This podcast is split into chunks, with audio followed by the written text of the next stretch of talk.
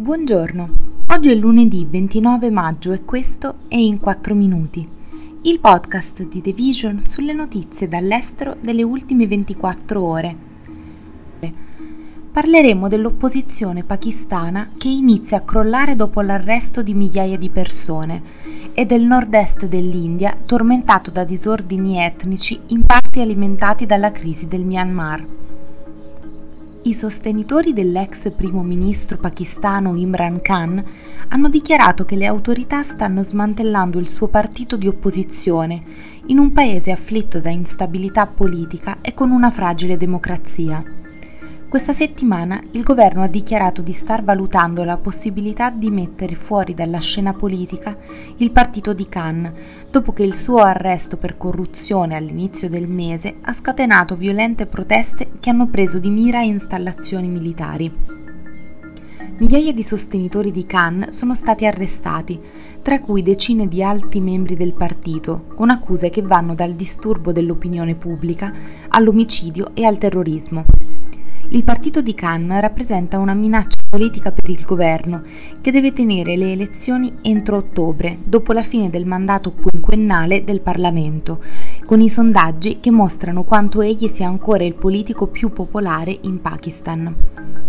La nazione di oltre 220 milioni di abitanti dotata di armi nucleari è stata coinvolta in turbulenze politiche ed economiche per più di un anno, dopo l'estromissione di Khan come primo ministro. Tra i debiti e la diminuzione delle riserve estere, il governo è sull'orlo del default e sta cercando di convincere il Fondo Monetario Internazionale a riavviare un piano di salvataggio che era stato sospeso quando Khan era al potere. L'ex leader è stato rilasciato tre giorni dopo essere stato arrestato il 9 maggio e rimane nella sua casa nella città orientale di Lahore, ma l'ondata di detenzioni sta iniziando a pesare sul suo partito Dopo essere stati rilasciati questa settimana, alti esponenti del suo partito hanno dichiarato di volersi dimettere, tra questi il segretario generale del partito e gli ex ministri dell'informazione e dei diritti umani. Impal, la capitale dello stato indiano del Manipur, fino a poco tempo fa aveva scintillanti showroom di marchi internazionali e ospitava i delegati dei paesi più ricchi del mondo per gli incontri del G20, facendo vedere questa provincia di confine come parte di un'India prospera e orientata al business in ascesa. Ora è una città di edifici abbandonati, piena di soldati, operatori umanitari e sfollati.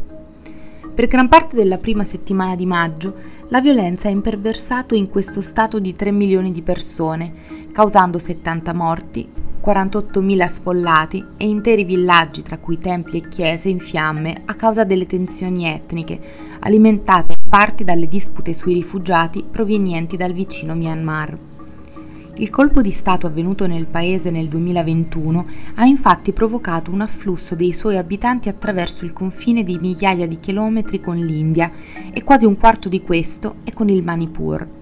La rivolta è l'ultima indicazione di come i problemi del Myanmar si stiano ripercuotendo sulla regione e di come le politiche del partito nazionalista indù al governo dell'India possano esacerbare attriti etnici e religiosi già di lunga data nel paese.